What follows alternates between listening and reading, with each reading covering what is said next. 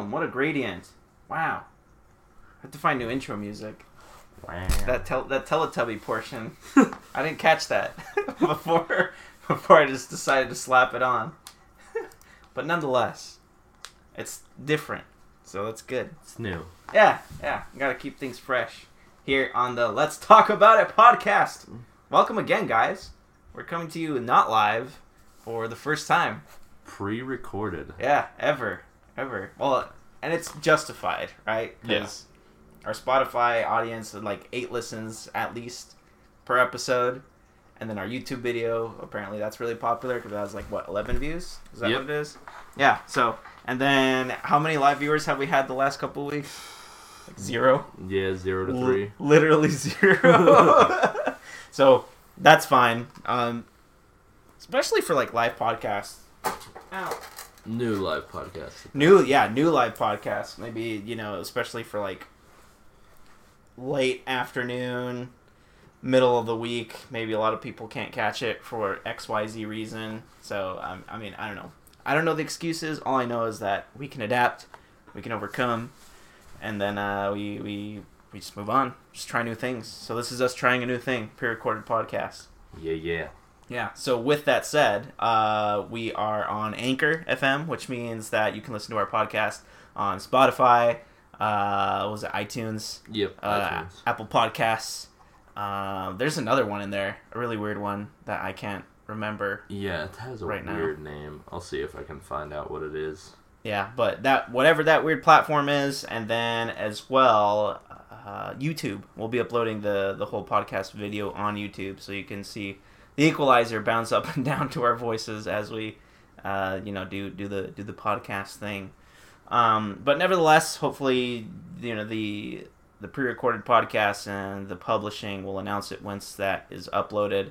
Uh, that way, everyone can listen to this podcast and future podcasts as well and hopefully we can have a more consistent upload with the pre-recorded podcast as well um, because with some streaming we've had some technical issues where the whole podcast isn't captured or it's captured in sections that are hard to splice together or more accurately i've been too lazy to splice together because it definitely can happen but i just haven't done that Plus, it it always if it cuts out, it kind of sucks. It'll just be going about one thing and then just totally change all random. yeah it's not continuous So it's where we are on Google Podcasts, Anchor, Apple Podcasts, Breaker, Overcast, Pocket Casts, Radio Public, and Spotify. what the hell is breaker I don't know. I've never heard of it. it's not like the water park right because that place is shut down, which is sad. I kind of want to go. Actually, now that I want to go there, I have never been there to be honest. Breakers. Water Park. I went there like once when I was maybe seven years old. I was really young. I was like seven or six, Oof. um, and I I didn't learn to swim until I was you know well in my teen years.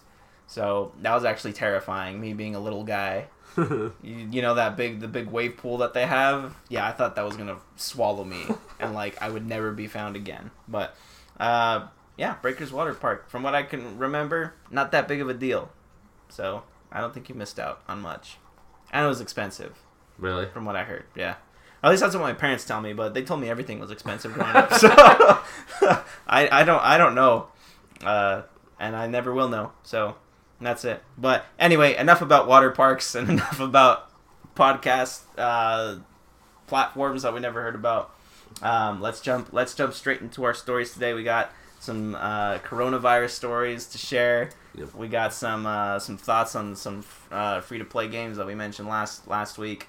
Uh, some news about an exciting hotel that everyone in our friend group is going to be super excited to, to go to. I know I'm excited. I'm going to do my best to save up some cash so that as soon as reservations go up, I can grab a room. Yeah, because it's gonna have to. You're gonna have to act fast for sure. Yeah, probably like Coachella levels of fast. But anyway, we will go into that uh, discussion here.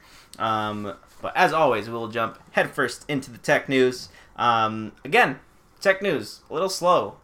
Uh, That's how it is after CES in the beginning of the year. Every major announcement uh, and every major release is usually saved for summertime.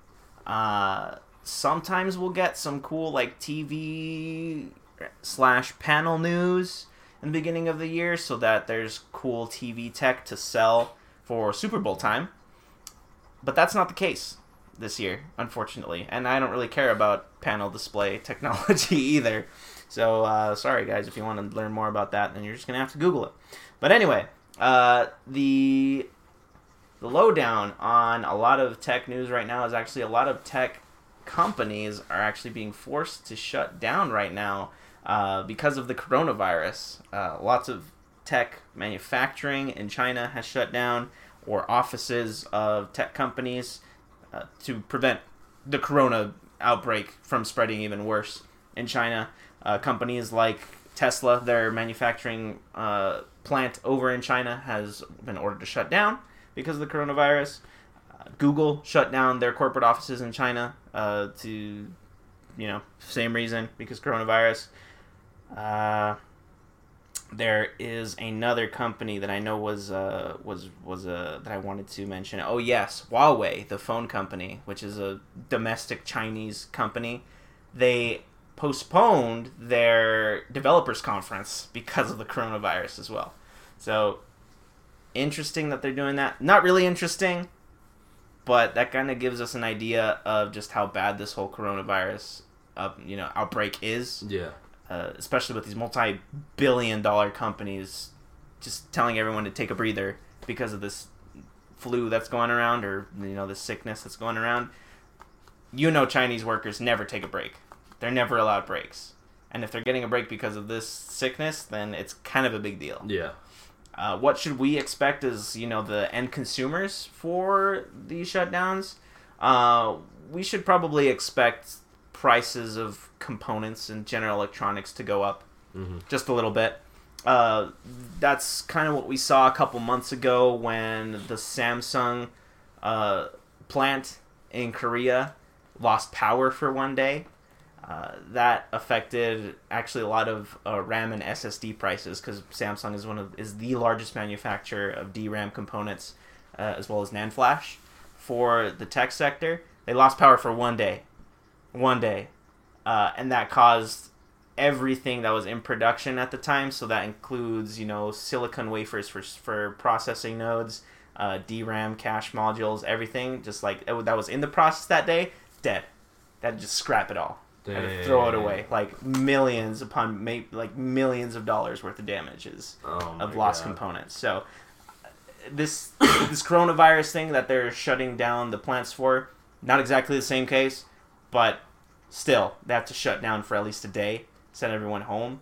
I'm expecting it more, like maybe three days, but we have to wait and see. For now, it's just they're sending everyone home uh, to prevent the you know the, the, the coronavirus outbreak. So good on them. Uh, kind of sucks that has to come to a, a plague essentially for them to send their workers home, but a good call nonetheless. Still freaky, still freaky for me. But anyway, after the coronavirus uh, scare outbreak, news with Lyft, the you know the the rideshare company, they're actually having struggles keeping afloat right now. They actually laid off uh, 90 employees for the reason that Lyft is struggling to be profitable.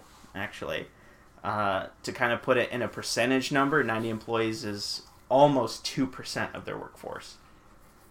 Um, now that number alone isn't doesn't sound bad, but if you talk to any business owner, if you talk to, to any economist, if you have to lay off just completely two percent of your workforce, especially with a larger company, it's it's a bad sign. Yeah, still a lot of still a lot of layoffs. Yeah, yeah. So that actually leads me to think how Uber's doing right now, or any other rideshare company, as far as their profitability. I think the last thing I heard about Uber was actually like a week ago, to where they're actually gonna test something in California where they're gonna be allowing like the drivers to choose their own like rates essentially. Ooh, Yeah, which I think is very interesting. It, it's it's definitely better for the drivers because they'll be able to make more money. However, if Uber's struggling in the same place Lyft is, it probably won't last long.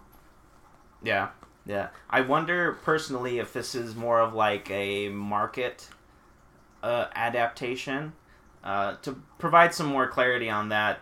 Lyft in an official statement said that they're still growing rapidly and they plan to hire more than a thousand new employees this year in 2020.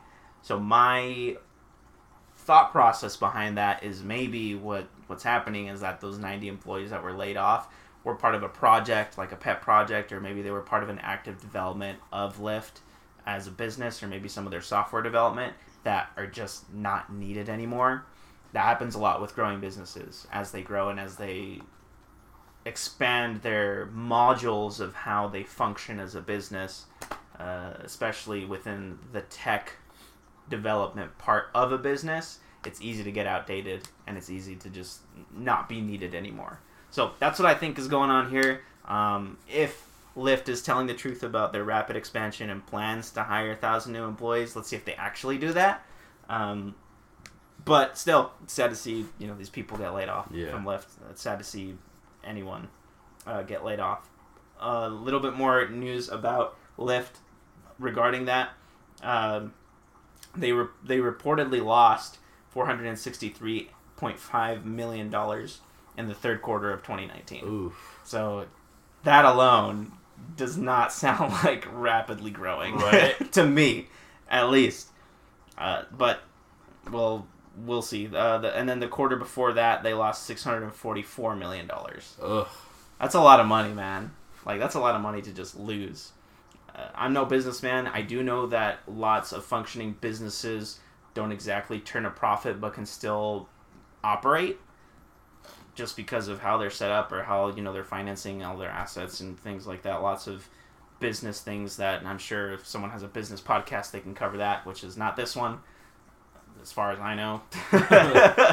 but, but yeah, so Lyft. Let's see if they uh, let's see if they keep to their promises and hiring more people and actually expand more this year. Uh, and if not, then rip uh, Lyft. I've always- and pieces. Yeah, yeah. I've always found Lyft to be slightly more expensive than Uber. At least that's how it was in Utah when I went there to visit. Yeah. Every time I check it out here, Uber's always like slightly ex- more expensive, like by a dollar. hmm That may be just how it is here versus Utah. Because and it wasn't like a big difference. It was maybe a dollar difference Yeah. for like a nine mile ride that I needed to get in Utah. So it's I mean I may be exaggerating here, but numbers are numbers, right? And Yeah. If one's higher than the other, then then it's higher. Like there's no disputing that.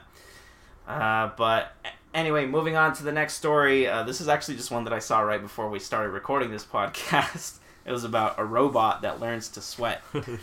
Uh, there's a and to and by you know learning to sweat, basically it learns how to cool itself uh, as this as this functioning robot. But anyway, there's this tiny little robot. It looks like an octopus Yeah. tentacle, yeah. really. Um, but it's it's it's really really small. It's uh, it's a robotic finger, quote unquote, is what the you know the the testing lab calls it. Uh, it's meant to like grip things, which is why it's like all bending and stuff. But anyway, uh, this little robot was designed to work long operating hours, which can lead to overheating of the internal components of this robot. You know, there's lots of mechanical moving, a lot and a lot of times metal parts uh, that simple lubrication, you know, using grease or using oils just can't stand up to. Mhm. Uh, it's a little bit different than huge manufacturing machines in factories, right? Like you have these big machines that are punching out, you know, for example, you know, thousands of sheets of metal a day. Uh, you those can survive off of, off, off of you know general lubricants because you can just slosh gallons of lubricants on those machines and they're designed to work that way. Not so much for little robots like this little robot, you know, finger-sized robot. Uh, the, the the principles of I guess fluid dynamics and, and lubrication don't apply the same way. So this robot is actually designed with uh, with uh, with just like humans, little pores that are in it that allow it to cycle liquid that's built into the robot uh, that uh, that allow it to cool the components inside to keep it from not necessarily you know uh, losing lubrication, but are designed to help it overheating. That's still so weird to me. Yeah, first we, I mean, just a couple weeks ago we talked about the the the robots that The organic yeah, the organic robots that you know produce single in, you know single instructions on the genetic level that are programmed quote unquote that way, and now we're talking about finger robots that sweat. How long until we can you know design a child before it's born, non genetically, just a robot? It's like a freaking Build a Bear workshop. Build a baby. yeah, but but I think I think that's really cool. It's really creative, really. Uh, especially with the age of robotics, I think we are we're being forced to be more creative. Uh, and what better place to look than biology? because life is really complicated. Life in all forms, from humans to animals to everything like that. So we're taking those principles and we're slowly applying them to robotics. Uh, not because not because it's fun or because it's exciting to do that, but because we're running out of ideas and we need to look elsewhere for for inspiration on that. Uh, just to uh, just to clarify, this this little robot is actually being actively developed by Cornell University. Woo, New York! I live not too far from Cornell, uh, and the Istituto Italiano di Tecnologia, uh, which is an Italian technical institute. That's literally what it translates into. Um, and so, so there, that's a, it's a joint venture between those two, you know, universities to develop this, uh, you know, this robot. Uh, the these are uh, little slippery fingers that are actually meant to go on a like a like a gripper Uh-huh. style robot. And so you, I mean, the audience can't see it right now, but there's little gifs of it on the robot there, using it to you know grip an object and and use that there. And so those fingers being highly, you know, with those fingers having high dexterity, they need to be operating well at all times. Um, I don't know if you've ever tried using a claw machine at an old Fry's or anything like that, but when the claw machine's old, you can hear it creak. like when it tries to grab something for it, it's because no one cares about those claw machines and they haven't been lubricated in a while. Um, but that's not the case with with these uh, with this with this robot here. So really really cool stuff going on coming from Cornell University. Shout outs to anyone who's working on the Apple genetics uh, side of Cornell University because those are my homies. Those are the people I knew Really? and the Apple Genetics. Yeah, yeah. So really cool stuff. Uh, they I never got a chance to try their uh, the apples that they grew on the farm at Cornell, uh, but they did tell me that they were actively involved in the development of the Snapdragon apple, which I did have a chance to try because they sold it at the markets there in New York, which is actually really cool. It was, it's, it's meant to be a crispy, like honey crisp apple, crunchy, with like a slightly sweeter red apple taste. Hmm. So it was really cool. It was really cool because it was genetic. It's a genetically designed apple. So Now we just gotta wait for them to make the robots able to like convert the humidity in the air to naturally produce its own sweat. yeah, pretty soon we won't have to even fuel these robots with batteries. You know, they're just gonna intake oxygen from the air and then and then uh, you know release carbon dioxide and just be fueled by combustion that way. That would be wild. I think that's when I would get scared of robots. yeah, that'd be spooky. Yeah, having literally a robotic lung that can do that for you. We'll run faster than Usain Bolt because we have the, we have the technology. Yeah, I was actually talking to my coworkers about that today. I'm like, I, I physically could never beat Usain Bolt because his running stride is almost eight feet. Jesus, really? Yeah, so when he's full blast, like from one step to the next, that's eight feet his legs are going, dude. Oh my So it's god. like eight feet, eight feet, eight feet, eight feet, eight feet every step, dude. It's nuts. yeah, yeah, and, so- and that and that conversation arose because I told my I told my friends that my fastest uh, mile run was like six six minutes and like twenty seven seconds or six minutes twenty five seconds. He literally steps bigger than an average person. Yeah, he, he can step almost literally twice my height. Jeez. and so we're like comparing numbers. I'm like, yeah, my stride. You know, I'm a shorter guy. I'm like five foot seven. I'm like, yeah, my stride is probably like what three feet. Almost three times my stride, Usain Bolt. But maybe maybe with robotic lung, uh, I can uh, I can surpass Metal Gear. That is, but uh, because I will become Metal Gear at that point with an iron lung. Uh, but anyway, uh, moving on from from that robotics story, uh, there was one more story that I wanted to share regarding Windows.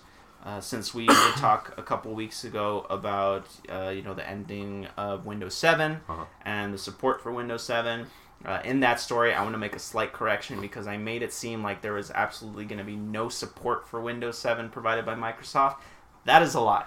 Uh, for most people, they won't get Windows 7 support, but for enterprise solutions that are still using Windows 7, most companies that are still using Windows 7, uh, you can actually purchase.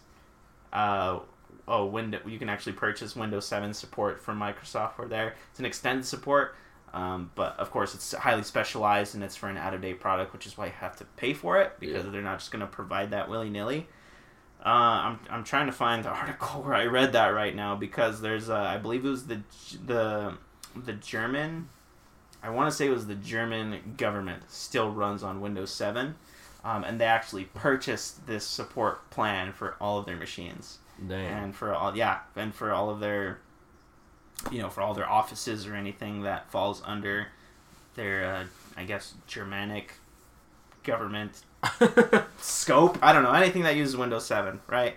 Uh, and it's actually costing them a pretty pretty penny from what I remember reading there. Uh, I'm pretty sure I'm gonna find that article here real quick, but uh, but yeah. So I think it was like, I think it cost them almost three hundred and forty thousand dollars, Whoa. and I think that's an annual plan for Windows 7 support. I'll I'll confirm I'll confirm the details here as soon as I find the the article there, but uh, I'm pretty sure that's a really not really accurate number, but that's a oh, found it. All right. Three hundred thirty thousand dollars was not an accurate number. Do you want to guess? Do you want to guess how much how much they're paying for it? Uh, 30 mil. No, lower. Lower? Thankfully, Uh, I wasn't too far off, but I was still pretty far off. like 700,000. Close. Eight hundred and eighty-seven thousand dollars Jesus. for uh for for extended security updates and support for for the German. but I did get the government right. It is the German government. Uh, but yeah, so in in in euros, that's eight hundred thousand euros uh, that they'll be paying, uh, and that is for Windows Seven Enterprise machines, uh, which is you know big business. Uh, and uh, I believe, let's see here, and that's you know again for the enterprise users. So that's really kind of like a worst case scenario because it's Windows Seven Enterprise. Uh, below that is like Windows Seven Pro and like Home editions, right? Um, but the government the government of Germany has a Windows 7 Enterprise that they needed support for, uh, and that's not even all of their machines. Not not all the German government machines. Only two two only twenty thousand of their eighty five thousand machines have Windows 7. So. 887,000 USD for support and continued security updates for 20,000 machines. That's a pretty penny. That's Hold a on. Let's let me see this. How how much US dollars? eight hundred and eighty-seven thousand dollars, almost a million. All right, and then tw- you said 20,000 machines? Yeah, twenty thousand machines. So just some quick math. You'll let you'll let the audience know how much that is exactly. That's $44.35 a year per machine. Oof. Yikes! That's all I'm gonna say. That's all I'm gonna say. Just for updates and continued support. Yeah, you'd think I mean you'd think it'd be more cost effective to just upgrade. Yeah, it, it really would, especially since the upgrades are free. yeah. Uh, but that I don't. For I don't. now anyway. Yeah. At the same time, though, I don't run IT for the German government, so I don't know what the adoption costs or what the downtime would be, or even the, if they can afford the downtime Right. to update the machines and the security that all that implies. Uh, I just don't know. I'm, I'm not that level of IT. So I'm assuming they deemed this more economically viable. I don't know, You would, but you would assume though in the long run that it'd be better to do it sooner than later. Yeah, I, I think so too. I think a lot of it's compatibility too. Probably their proprietary government programs that they use run best on Windows 7. Uh, especially since it's non-consumer programs, they probably run best. They were coded for specifically Windows 7. Uh, and again, that's just the adoption side of flipping everyone over to Windows 10. Even in compatibility mode, some programs just don't work. and that's just the sad truth. So I guess they deemed it necessary to just continue supporting Windows 7.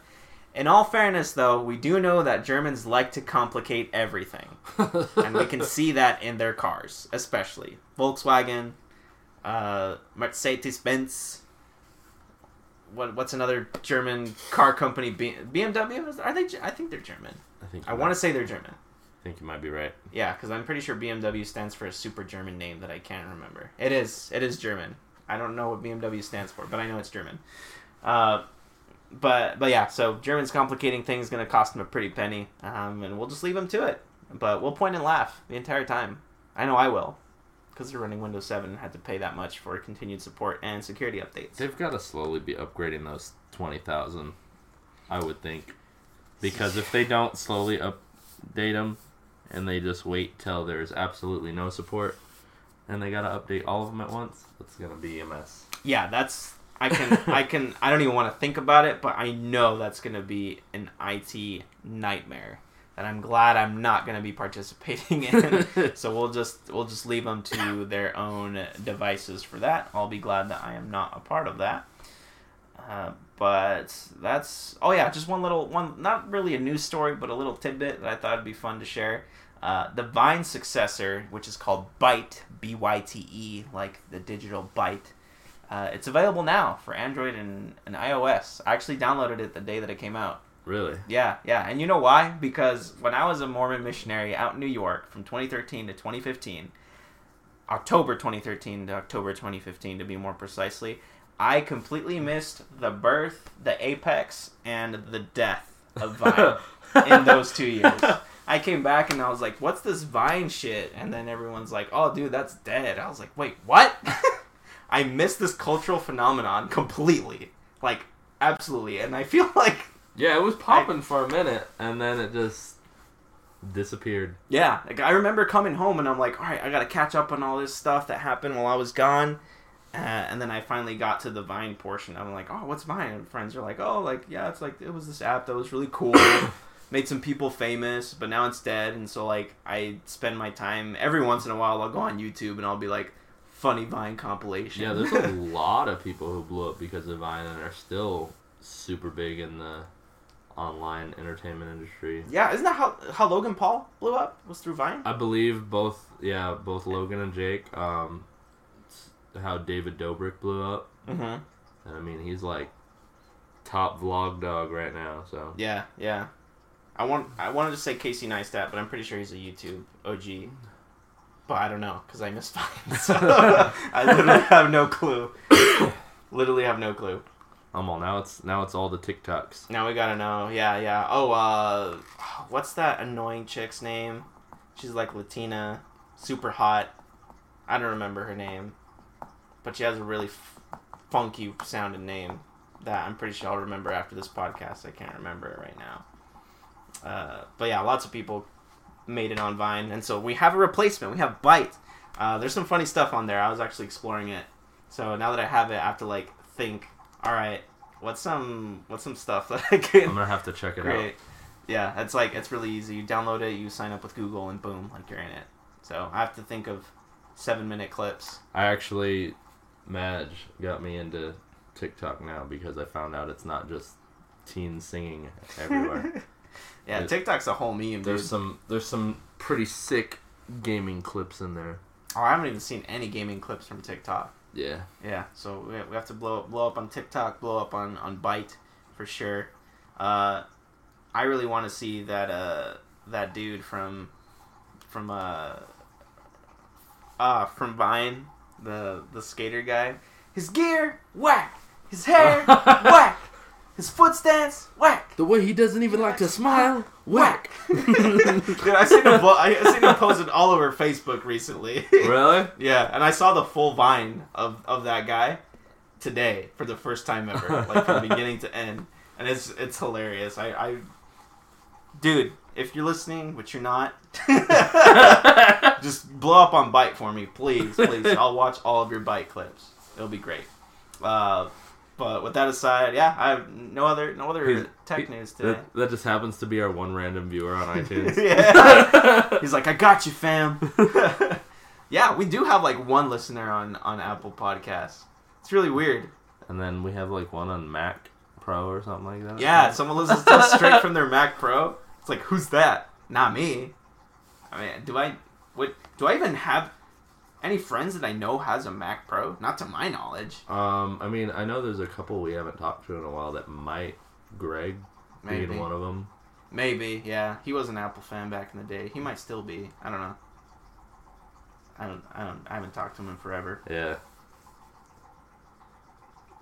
Yeah, but that's it for the tech news. I'm sure you got some good gaming, some really exciting gaming news today. I do, and I'm upset because I just shut one of my tabs. All right, there we go. All right, so first up, the one that I am super excited about, and I know our whole group was excited about, is Atari branded hotels Yes. with esports studios and game rooms are coming to the U.S. yes. And of all of the locations they confirmed, Arizona gets the first location. Phoenix, baby, let's go. So excited. Yeah, it's gonna be sick. Um, construction is supposed to begin mid 2020, and they're hoping to finish between 18 to 24 months, so a year and a half to two years. Yeah. Which is what I actually predicted because I didn't Yeah. even read the article, and that's Mhm. what I predicted. Yeah, I want to say that one was just recently announced, like how long they wanted to take, but I'm super excited. I think it's gonna be sick, especially if like however they decide to theme it. I hope they don't go like overly simple and they really take the like gaming edge to it because Yeah. I mean that'll be the main thing separating it from other hotels. If they just go out being like everybody else, I don't see them popping off as much Yeah. but like they have a lot of potential and as soon as like pre-orders for rooms open it is gonna be sold out so fast Quick. For a I- long time. yeah i predict at least a year a year and a half it's gonna be booked completely Yeah, yeah, I, I think so too. Uh, as far as like their theming, kind of going along with with your concern there, um, he, at least here in Tucson, right? We have like different levels of like gamery aesthetic, right? Uh, it used to be that like Cobra Arcade was like the gamer place, and Yeah. everyone's like, "Whoa, Cobra Arcade," which it is because they have a bunch of amazing machines in there, new ones and classic machines. So we're- pops off the Cobra, uh, for you know, hats off to Cobra for for doing that the most recent place that took it a, up a notch from that is Round One Mhm. Arcade, which is like a Japanese themed arcade place where you, you can have lots of fun. I love Round One. It's a really sick place.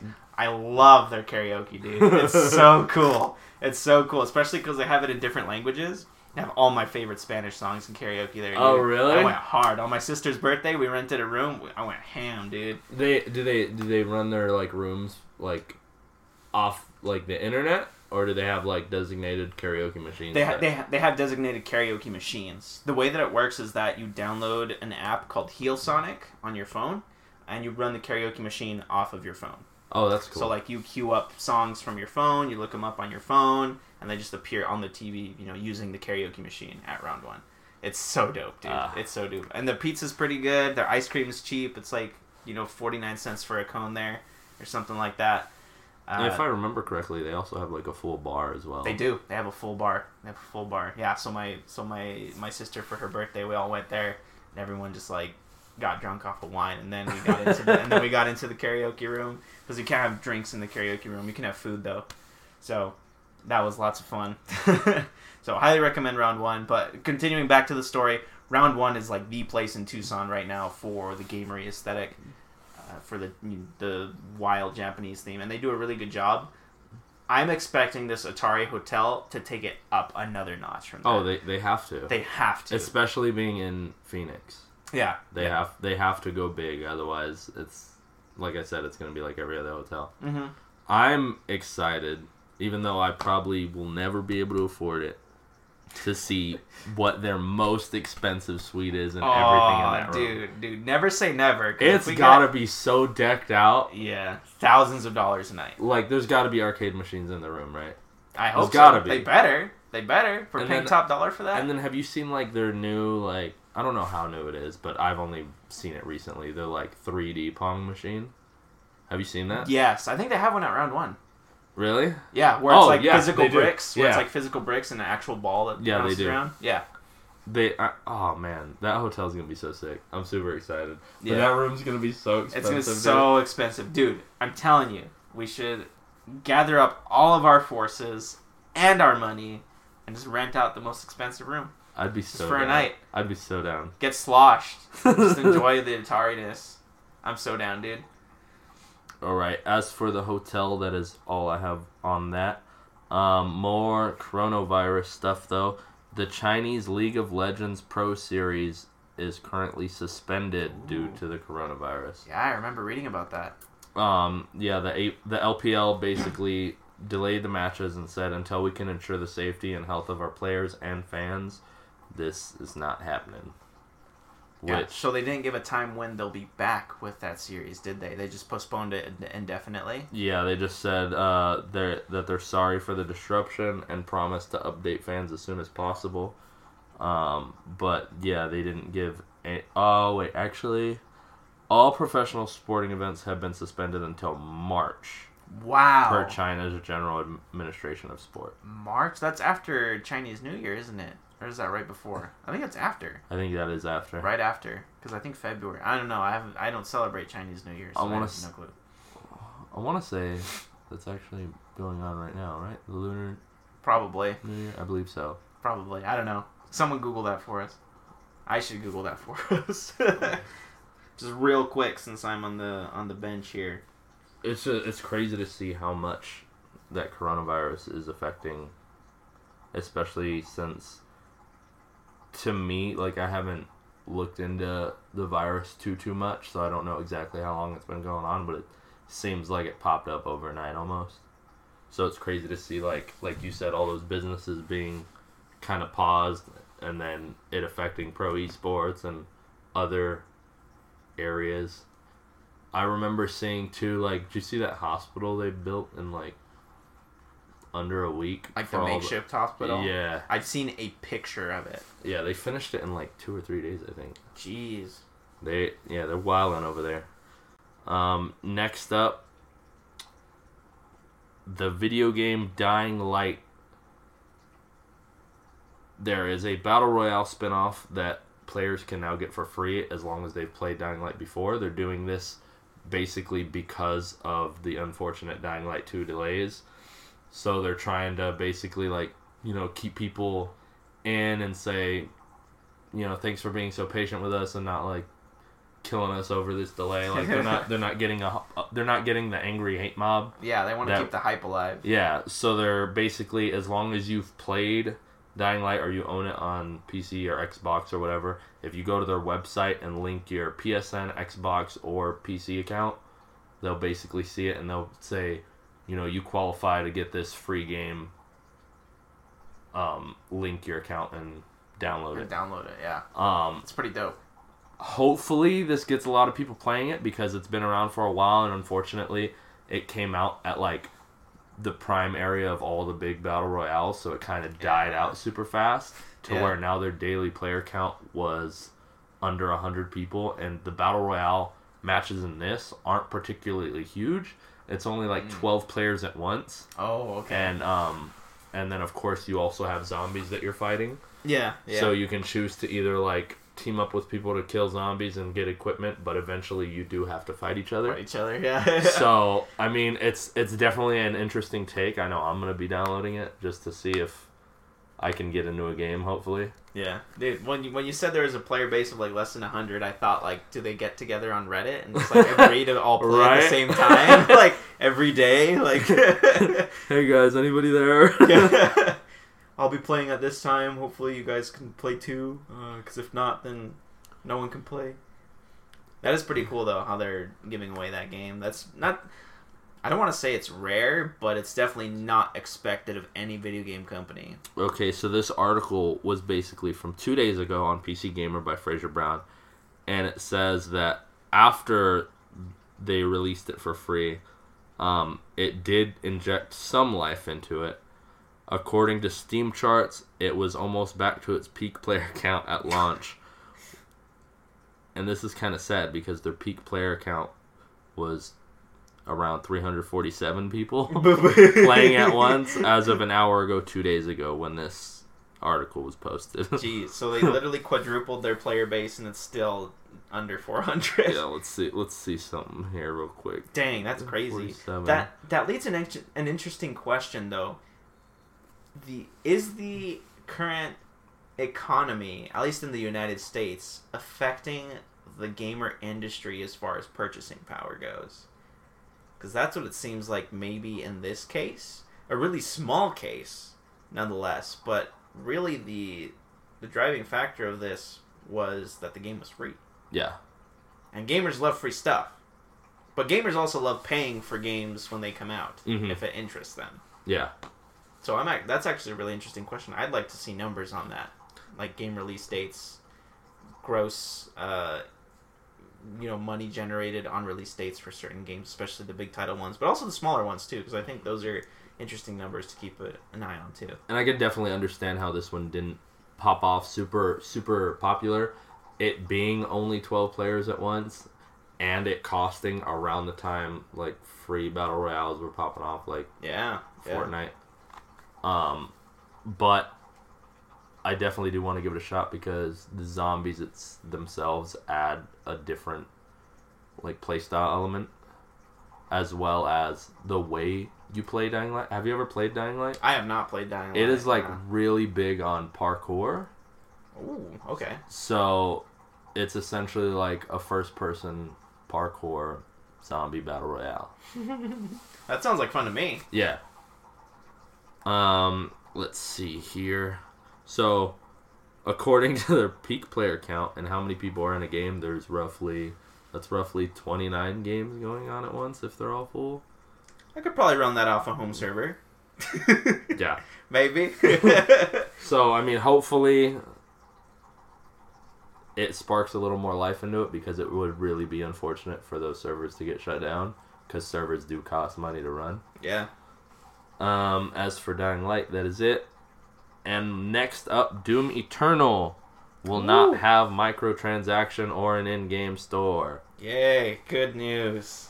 Hopefully, more games follow this suit because I am sick of microtransactions Yeah. and paying for either experience boosts or items you usually have to find or have skill to acquire. Yeah. Or have to grind insane amount of times to get if you don't want to pay for them. Yeah, like I understand how some people like it being, you know, life is busy, life happens, not everyone has time to play games. However, to me, it was always like a lot more rewarding to earn something than to buy something. Then unlock it. yeah. Yeah. Yeah. And that's there's that's where like the joy and like the elitism of gaming comes from is being skilled, being putting in the the time to unlock things, uh, and just taking a monetary shortcut. It feels like cheating, in all honesty. Uh, in my perspective, I know that the thought process, and I'm not saying that I've spoken to game devs or you know executives in the gaming industry, but just just out of pure virtue of the nature of how businesses run, I know that their thought process behind it, uh, behind microtransactions, is quote unquote. A lot of people are working so much nowadays that they don't have time to make, you know, don't have time to put into games like they used to anymore. So let's offer them microtransactions so they can buy the upgrades that they won't be able to get other other, you know, through other means if they don't have the time. Yeah. I know that's what they think, you know, close quote on that. But at the same time, there's lots of people who love video games, who have time to play video games, and there's also a lot of people who don't have time to play video games that also work hard, but they even though they work hard and they don't have the time to play video games, they still don't have the money to buy all the stuff that they would like to invest into into their favorite game. hmm Um, that's just how it is. Like at least in the American market, that's exactly how it is. Like we're still recovering from a slight recession, and don't even mention you know the big you know the small depression of like 2008 and the stock you know the stock market and the housing crash that happened that time. We're still recovering from that. Yeah. If not monetarily, then you know morally, and you know energy wise. but still, that's crazy, and I I'm definitely not a fan of microtransac microtransactions in game. Uh, I don't remember. I can't. I can't remember the last time I bought a skin on League of Legends. All this, all my recent skins have been earned. yeah, honestly, ever since they um, did the update a few years back where you can re-roll skin shards or their orange essence to buy skins, like I haven't bought me a skin and I think since then, honestly. Yeah, because there's always a chance that you'll get a skin, and even it's not the even if it's not the skin you want or one that you were particularly looking forward to, freeze free. Yeah. For just playing the game, for doing what you were doing in the beginning. And it's not like they give you. It's not like you're constantly getting the worst skins. Like there's always legacy content, epic skin shards, legendary skin. Like you don't get bogus skin shards. Like I think I have probably a good 30 shards that are just sitting in my thing and they're all either Dang. legacy, epic or legendary. Yeah. And I just don't have the orange essence yet to get them. Yeah, I know for me one that I recently got that I was actually really happy to get was Star Guardian Lux. That was a skin reroll. I want to say I got Star Guardian Miss Fortune like a couple weeks ago. That's a solid one. That's a solid one. Yeah. So I and I I think that they give out the skins at a certain time and everyone just gets the skin at the same time. if they re-roll skin shards, you know, in League of Legends. That's just my theory because there's been times where I re-rolled and gotten a skin and I see, you know, in the games the following week, I see lots of people with the same skin. Oh, right. Yeah. So I'm like, this is definitely premeditated. Like they're they're planning this out and everyone's getting the same skin. Let me see here. Um, it's all conspiracy, man. Now, of course, in Doom Eternal, they are still gonna have like um, cosmetic items, but it's not gonna be money to buy them. You're gonna basically be buying them with experience you get from playing the game. So cool. just like the olden days. Yeah. And as it should be. I think not only is it refreshing to get a game that doesn't have microtransactions or an in-game shop, but in the time we're in now where every game has it, it is a great way to stand out to the competition because like how many other games can you say right now are coming out that you know for fact won't have microtransactions or an in-game store? Probably a Risk of Rain 2. Yeah. like, like, that doesn't count. That's an indie game. Like like that's that's a whole different league. That's yeah. about it. I can't name any other game. Cuz I mean as far as I know, I could definitely. I don't know if they've confirmed it yet or not, but I can see Cyberpunk having it when they release their online yeah. multiplayer mm-hmm. for sure because that's going to be a big hitter. Um, I'm not sure if Halo Infinite confirmed whether or not they would. Have Halos had microtransactions I don't think before? Halo has. I don't think so either. Mind you, I don't really play Halo, but I feel like it'd be really out of place for the kind of story driven game Halo is. Yeah. Maybe for multiplayer, but I've never seen any type of microtransaction crap going on with Halo that I've remembered. So you're you're you're more experienced on that than I am. Yeah, I don't I don't recall ever having any in-game transactions for Halo. Yeah, but we're crossing our fingers that it's not the first case here with Halo Infinite because that'd be really bad. Yeah. that would look really bad. Right? that would look really, really bad. Let's see here. And then my final story is one that I'm actually super excited about, and that is a possible leak on Star Wars Knights of the Old Republic reboot being in development. Ooh. Really? Yeah. Do we know which studio is working on it? Um, they're not entirely sure. However, they believe it might be BioWare, which is the team behind Knights of the Old Republic 1. Yeah. Rather than Obsidian. Um, mm. because it's part of the EA family rather than Microsoft owned Obsidian. Yeah. Um, now I haven't played Knights of the Old Republic 2. I only played the first one and I absolutely loved that game. Yeah. Like it was really hard for me to get into it because I was like, I just want a lightsaber already. Yeah, But, it's not- like- you don't get a lightsaber first thing. Go away. But like the story was so good, and it's probably been one of my favorites for a while. Like once you actually get into the story and you understand what's going on. Yeah, Because when I first played it, I think I was a little too young to understand like everything happening. yeah. Um, did you ever play Star Wars: Knights of the Old Republic? I did. Yeah, this I'm in the same boat as you, where I. Wh- when was the first? I think I may have been like fourteen or fifteen when I first played it, and even then, I still couldn't grasp, you know what, what that game really was about. Yeah, because there's a lot of story elements in there that are like big words, big, big, big story. big brain. Big Chungus. Yeah, all the big. but yeah, so I think I probably put three hours into the game, and most of it was just wandering around trying to figure out what the hell I'm supposed to do.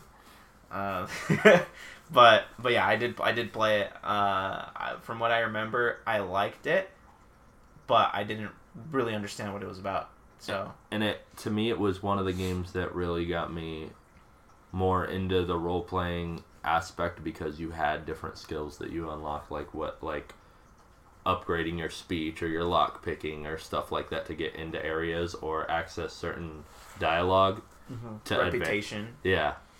Um and that was another thing you could like choose I like the fact that you could choose to like go more dark with it or stay in the light and it would like affect your character. Yeah. To Um, become Dark Force corrupted, Yeah. and your appearance would reflect that. Um the report claims that EA has a reboot in development which could be announced as soon as E3 in June.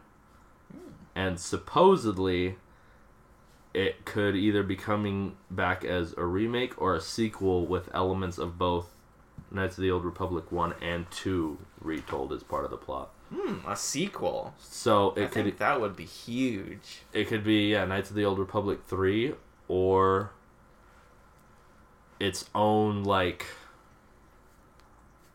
reboot with some story changes like of 1 and 2 put together, which would be very interesting. Yeah.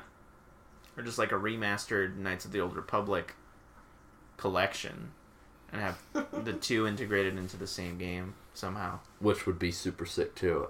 Another thing that I really liked about that was I love the fact that you can like, depending on what planet you were on, you could find like different colored lightsaber crystals to change your lightsaber, and you actually like built your lightsaber in the game, which I thought was really neat. Yeah. Um, but this is big because I know, even though even with as old as Knights of the Old Republic one and two is, they still have a really major following. So I mean, they could get on a lot of good people's side.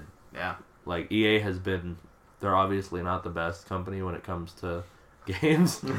like they to get respecting franchises. Yes, I think. and pleasing fans. So, I mean, if they do this right, it could bump them back up fairly well. Yeah. And I know that they are fighting super hard to keep that Star Wars gaming licensing because they got, like, they almost got it ripped away from them after Battlefront Front 2. two. Yeah, yeah. And then they did a really good job with uh, Jedi Fallen Order. So this could be a good sign that they're learning from their mistakes uh, and they're listening to the right group of people when it comes to game making. Uh, I haven't played Jedi Fallen Order, but you have, and you've given you've given it very very positive reviews. Oh, yeah, I love that game. So maybe they'll apply some of the same magic formula from Jedi Fallen Order to these new remakes if they do happen, which will most definitely be the case because they need to save their own ass as far as what they're portrayed as in the gaming light. and it would definitely be interesting if they do do this reboot because a lot of people were kind of like biffed after Disney bought rights because Disney was like, yeah, everything that was Star Wars not canon anymore. so like this would officially make Knights of the Old Republic canon again, Yeah, even though a lot of people are already like, still canon to me. still canon. Yeah, well, I mean, Disney has no right to take away what the fans deem canon collectively. Fair. Fair. They just make entertainment. so, at least that's how I see it. Um, it could also be interesting if they set up like I know the time like the time difference in the timeline is gonna be pretty great compared to what their next movies are supposed to be with the High Republic era. But they could definitely like do some early backstory that could eventually affect the possible movies coming out. Yeah, have it all tied in. hmm They could they could pull a Marvel and have it all tied in. Because when Marvel came out with Marvel vs. Capcom 3 and then Ultimate Marvel vs. Capcom 3, they were definitely foreshadowing some movies that they were going to do in the years following. Uh, Doctor Strange Yep. is in Ultimate Marvel vs. Capcom 3. We got a Doctor Strange movie. Uh, you know, in in Marvel vs. Capcom Infinite, we have Captain Marvel. We got a Captain Marvel movie short out shortly after. Uh, what what's another example from Ultimate Marvel? I know him is oh Rocket Raccoon, Yep. and then we got a Guardians of the Galaxy movie a couple of years after. So this could definitely be the same marketing strategy uh, from Disney from Star Wars. I hope they do because I want more Star Wars things. I want it done correctly. Yeah. The new trilogy, I'm not a big fan of that. Of the new trilogy, I'm just not a. I'm, they're good movies, but they're not good Star Wars movies. We need movies with the storytelling of Mandalorian. Yeah, we need Mandalorian level stuff, man. And I love Rogue One. Rogue One is probably one of my favorite Star Wars movies. Dude, same. it's so good. Rogue One is amazing all the way. The the very ending scene with Vader is like so like spine tingling. Yeah, you. I could watch like a 30 minute clip of Vader just wasting rebel troops on his ship. I'm pretty sure that, that would be great. Um, the per one of the main writers of that movie, Gary Whitta, has stated that he'd be interested in doing a Star Fox movie, which I would be super stoked on. oh, that'd be dope. That'd be so sick. Yeah. As long as it's done right and it doesn't look like and the and like Star Fox and all them don't look weird. yeah, yeah. Like, uh, oh, like I'm trying Cats. to think. Like the original Sonic trailer, weird. yeah. Like, but I mean, if it's done right, it could be sick. yeah, absolutely. Um, I have one more final little announcement. Have you heard of Mortal Kombat Legends: Scorpion's Revenge? the animated trailer that was released i think yesterday yeah i saw that i haven't seen the trailer Oh, i know lots of people were so mad good. i know lots of people were mad because it wasn't the live action mortal kombat trailer so a lot of people were salty about that um, but i haven't seen the trailer so I'd ha- I, we have to watch I still think it looks super good. Based off the trailer, it almost to me looks like a retelling of the very first Mortal Kombat game, like story wise. Um, obviously, I'm guessing they're gonna put a little more focus on Scorpion. Yeah. But you do see, you know, other famous characters from the game in the trailer. You see Liu Kang, you see Johnny Cage, Sonya, Sub Zero, obviously. Um, He has to be in there. Goro makes an appearance. Like dope it definitely looks like it can be good. Hopefully, it's not like booty writing and animation yeah. like once it's released, but it looks like it has some good um, potential. I'm Yeah. definitely excited for it. as far as art style is it made in the same art style as mortal kombat 1 just like super basic outfits and things like that or is it more like a modern take is it more of a redesign Um, of the mk1 sprites it's kind of modern design. If I had to, uh, I'm trying to think of like what other animated shows I've seen with this style. like the League of Legends shorts, maybe. Like, like there's other animated cartoons I've seen with like this style. oh, uh, Last Airbender. Yeah, there you go. Yeah. Yeah, that that's exactly the style of it. That's dope, dude. I love the animation style. I think it's really good. It's really yeah, I. I think it looks really good. Like I said, I'm definitely excited for it. Let's see. It is. Let's see. It's gonna take on the traditional Mortal Kombat story, focused on the tournament held between the champions of Outworld and Earthrealm. The it's mo- a good story. It's Yeah. no no fluff, no no BS. It's a really straightforward hero save the world story. I'm- Hopefully, we're gonna see some sick fatalities because the movie is R-rated. oh, really? Yeah. Yeah, dude. We gotta see some sick. Who's gonna die? That's my question. We see some Um, fatalities. People are gonna die. we're probably gonna see definite if it's if they're doing a revenge story with Scorpion, you're definitely gonna see a lot of his clan die Mm-hmm. at the hands of um, Sub Zero. Yeah, yeah. Do you think? Well, so does Sub Zero die in, in Mortal Kombat One, or is that two? I think that might be two. Yeah, I don't remember him dying in one. Now that I think of it, dang it. And then- Sub Zero. And then his brother becomes like the Sub the Sub Zero and the rest of the was it story. Kuai Liang? Yeah, because the original Sub Zero who dies, I believe, becomes Noob Saibot. Yes. Let's see. Bihan. Bihan. That's a meme on YouTube. I'll show it to you after the podcast. We show each other lots of bit funny videos that we think of on the podcast after the podcast. we should do like a post podcast like happy hour where we just like share funny YouTube videos. I'm seeing if they're okay. Mortal Kombat Legends: Scorpion's Revenge will be released on digital DVD and Blu-ray in spring of 2020. They don't have the exact date yet. That's super soon. Yeah. I'm, I want to watch it for sure. That's gonna be dope. As far as my news stories, though, sir, that is everything. That's everything. Um, I do know that there is potential. Um, what is it? What's the DC fighting game? Injustice. Yeah, possible Injustice Three. That'd be wild. They believe because of the fact that Joker's being added into Mortal Kombat 11. yeah. They think it could be a slight tease towards that. yeah. But it's we, a really cool Joker too. yeah, Have you seen gameplay of it? It- his fatality's so sick. I have not seen his fatality. No? that's the only thing I haven't seen. Yeah, I've seen gameplay. I've seen like his setups.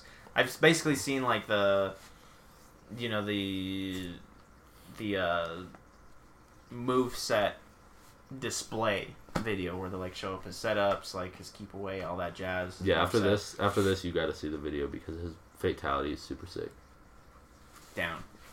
We got we got a list of videos to watch after the podcast. More than usual today. I Yeah. feel. We have we saw some videos before the podcast too. Well, a video.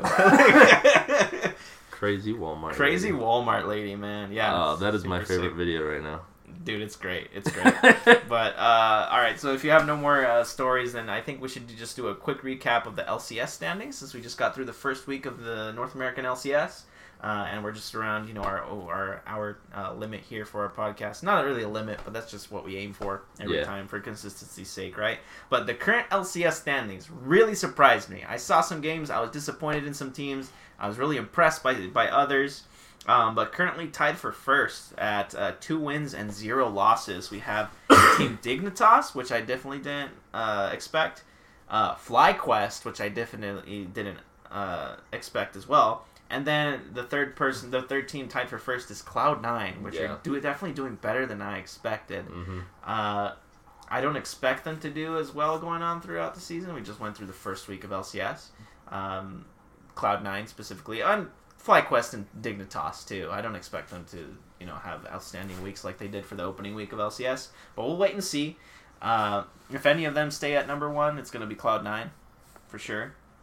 Uh, tied for fourth at one win and one loss, we have 100 Thieves, Evil Geniuses, Team Liquid, and Immortals. So, Team Liquid definitely did not expect them to lose their first game against Cloud9 on the opening day of LCS. They got stomped by Cloud9.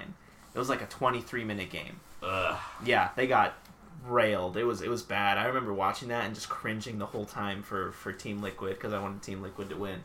Um, but nonetheless, it's just still a one game difference between you know the spots and, in the LCS so far. So we'll just wait till the rest of the, the rest of the season goes. Um, and then tied for eighth place, we have three teams. We got CLG, Golden Guardians, and TSM. Uh, definitely was not expecting TSM to be It's 0 not- 2 Yeah, their first week. I was I- expecting them to be 1 and 1. I, yeah, I definitely didn't expect them to be at the top, but I definitely didn't expect them to be all the way at the bottom. Yeah, yeah, for sure. for Same sure. with CLG, honestly. I thought they would do a little better. I was kind of. yeah, their new mid laner. Crown. He's a good mid laner. He's like world class mid laner, and replacing Power of Evil with Crown was definitely an upgrade in my eyes. But they're not doing. Too And then well. with as with as hard as it was for. Let me let me double check this before I come off as not knowing this team. Okay, yeah, I was right. With as difficult as they were like having to find players, I was not expecting Dignitas to be undefeated in the first week. Yeah. Because I was like, man, if they spent all their money on Huni and they're having trouble buying other players, like, they're, it's not going to be a good year for them. Yeah, yeah, but they went two and zero, so I mean that's a good that's good for them. Uh, as far as teams that I expected to be right where they were, Golden Guardians being zero and two, I kind of expected them to be at that place. Uh, Immortals and Evil Geniuses and Hundred Thieves being one and one, that's pretty much where I expected them to be in the first week of LCS. Uh, again, uh, Cloud Nine at two and zero, uh, didn't expect them to be there. I expected them to be one and one but they're in two and zero, so you know they're they're doing something right there. But those are really all my thoughts, uh, and this abbreviated LCS uh, over overview of the first week. Did you watch, you watched the Academy games, huh? Or Yes. Some of them? I watched some of them. Uh, I watched some of Monday Night League, uh, which is the Academy games, and then the two LCS teams that play. Um, I didn't really like it because there's four Academy games going on at the same time, and each of those Academy games have their own casters, and then you also have casters on top of them too. Oh, that's weird. Yeah, so like they the so it was like it was Phreak and I want to say I want to say Kobe probably being the casters that uh, narrated all the games as they switched between the Academy games, and then they have each Academy game with their own caster. It's super complicated. A lot of people complained about how chaotic it was, and I definitely agree. Uh, definitely tune into next week's Monday Night League to, to figure out what I'm talking about because it was just straight chaotic. Uh, but but the games, the LCS games that night were, were really good LCS games, and it was refreshing to have that available to me Monday night. Yeah. Just chill and just watch LCS live LCS games on a Monday. It felt great. And then I know you said my boy Contractz was killing it in the Academy game. Yeah, yeah, they they they won their academy game that day. Uh, I think Contractz was like 4-0 and 2, Dang. I believe. So, yeah, he was he was he was kicking ass that game. So, good for him. I gotta, I gotta figure out what pro I'm gonna be rooting for this year because Sneaky's out. My favorite jungler Contractz is now on an Academy team. so like, I gotta, I gotta, I gotta take a good gander at these teams and decide who I'm gonna be rooting for. Yeah, I'm rooting for Broxah when he comes over from Europe. Um, he's supposed to be on TL right now, but he's having visa issues. Um, I want him to do super well on Team Liquid, uh, mainly because imports to NA have historically been a bad idea for the most part. Uh, some notable examples of imports that didn't exactly work out were Phoenix from Team Liquid when he first came over, uh, Crown for for uh, whichever team he came over for first. Uh, you have uh, Power of Evil. Didn't really. I mean, he, he's pretty good, but he didn't work out as well as people wanted him to work out. Mhm. Uh, Febiven, who came over to NA for a season and he sucked balls, and then he went back to Europe, and now he's just not a good laner anymore. Uh, what's another one? Huni, you know, given the season, he didn't really work out in NA. He's not as dominant as he used to be on when he was on Fnatic in Europe. Uh, Reignover, same thing. Uh, when Huni and Reignover were on Fnatic, they were dominant, undefeated season. Then they came over to NA and they didn't dominate as hard. Uh, I, I- you know, there's lots of imports, lots of Korean imports that did, the, you know, that are the same uh, too. Uh, but there's lots of exceptions. Impact from Korea, he's been super solid. He's he's great. He's the best top laner in NA right now, in my opinion. it's very interesting considering like based off of what you'd watch you'd expect the transfers from other regions to NA to do really well considering as the general consensus like NA's not It's just close bad to being the best yeah Yeah, yeah, so it's interesting to see all the people coming from the better regions to here and not holding up yeah, yeah. That's that's definitely the case. And now this season we have Soaz from Europe, uh, and he's not doing too hot here in NA either. Like he's a top laner and he's not doing too well. So that's just uh, hi kitty, hi. So I mean that's just what we're seeing right now. Um, so I'm really hoping, and Broxah has has expressed he, he's like, yeah, I know that European imports historically have been bad in NA, um, and that's because a lot of European imports to NA. NA is one of the highest paid regions in in League of Legends, like beating out even Korea, like most times, like with Faker's pay. Like everyone in like in NA, if you're a good player, you get paid pretty close to what Faker gets paid in Korea, which is nuts. Yeah, yeah, like million dollar contracts, like multi million dollar contract. I mean, we saw Huni guaranteed two million dollar contract, Yeah. and that's just Huni. Yeah. Imagine what Doublelift's getting paid. Imagine what Impact's getting paid. Imagine what what um, CoreJJ is getting paid. Basically, everyone on TL. Imagine what they're getting paid and how expensive that team is. Uh, but Broxah has expressed he knows that this is a that- that this is something that is observed by most people for European imports to NA, and he said that he is he's that's he's not about that. That he's dedicated, he's focused, and he wants to you know bring NA to a world championship, which Brox is a great jungler, and Yeah. I can definitely see that happening because Xmithie's a small, solid jungler.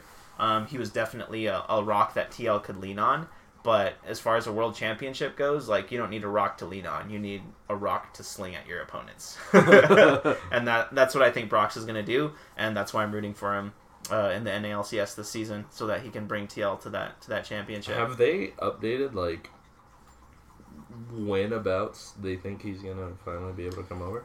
Not that I know of. Not that I know of. I know visas are tricky, so it's kind of hard to get that figured out for anyone, really. So I know there have been there have been players who are supposed to come over to NA, um, uh, like the Korean player Fly.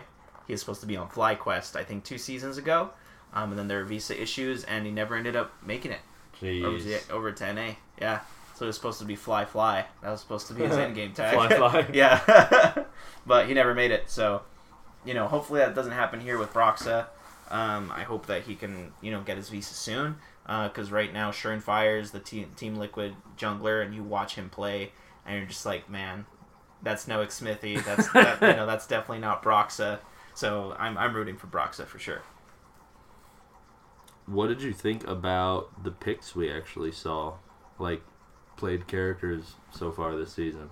Yeah, yeah. So Aphelios and Senna, the two new ADCs, quote unquote, in Senna's case, right?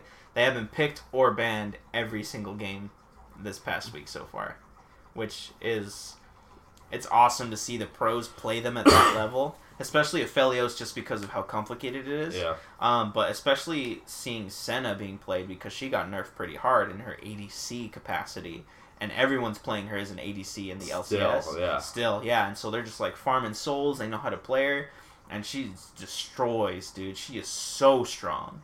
And when games, you know, it's, it's rare to see a game without Ophelia, of Aphelios or Senna. And then when they're both, uh, you know, banned from the game, then you just see the usual, um, you know, Miss Fortune picks, um, which which is actually really refreshing to see Miss Fortune back in the LCS. Um, I'm trying to remember the other ADC that I was that I was seeing. I want to say Ashe or maybe Caitlyn.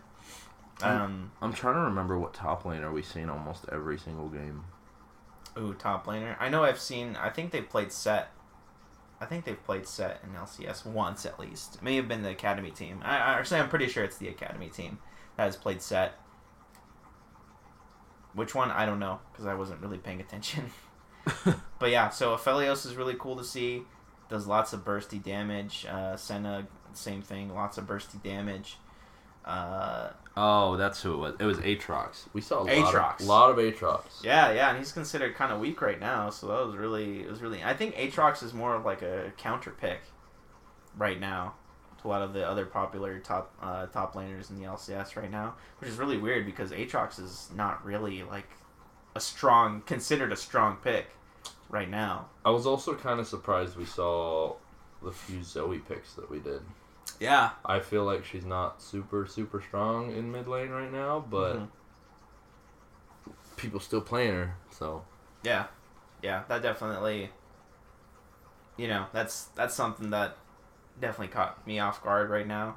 Um, I think I've seen one academy game with Diana, with the Ardent Censer Diana, because that still works in the patch that they're playing on. And I think it still works right now, actually, from what I understand. Uh, but yeah, still still really cool, really exciting things to see in the LCS. I'm pretty sure I saw a Blitzcrank game as well. I think so. Yeah, I think it was Sunday. There's a Blitzcrank game, so I was like, dang. That was really excited to see. You never see Blitzcrank in LCS.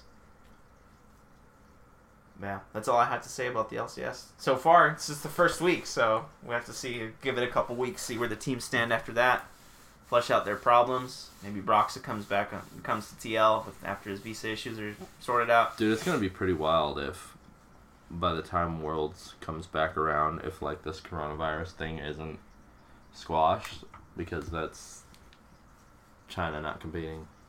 Yeah, and they won last year's championship. I think they've won two years in a row now. Yeah, I think you're right. Yeah, wild. So we'll have to wait and see. I mean, that's a, Worlds is a long ways away. Um, and I don't know where they're hosting Worlds this year. I don't know if they've announced it or not. But next time they host it in, in North America, I want to go. Dude, that'd be so fun. Yeah, I think that I think if they were to host in North America, I think it'd be in Canada. That's just because they've already done it here at the Staples Center in Los Angeles. Yeah. Um, if they do it again in Staples Center, I'm going. Like I am going. if if not for the finals, for at least one game, Right? just because I want to see NA compete. Just because it'd be so dope. Tickets for finals are probably so much. Yeah, dude, and they'll sell out quick, super quick.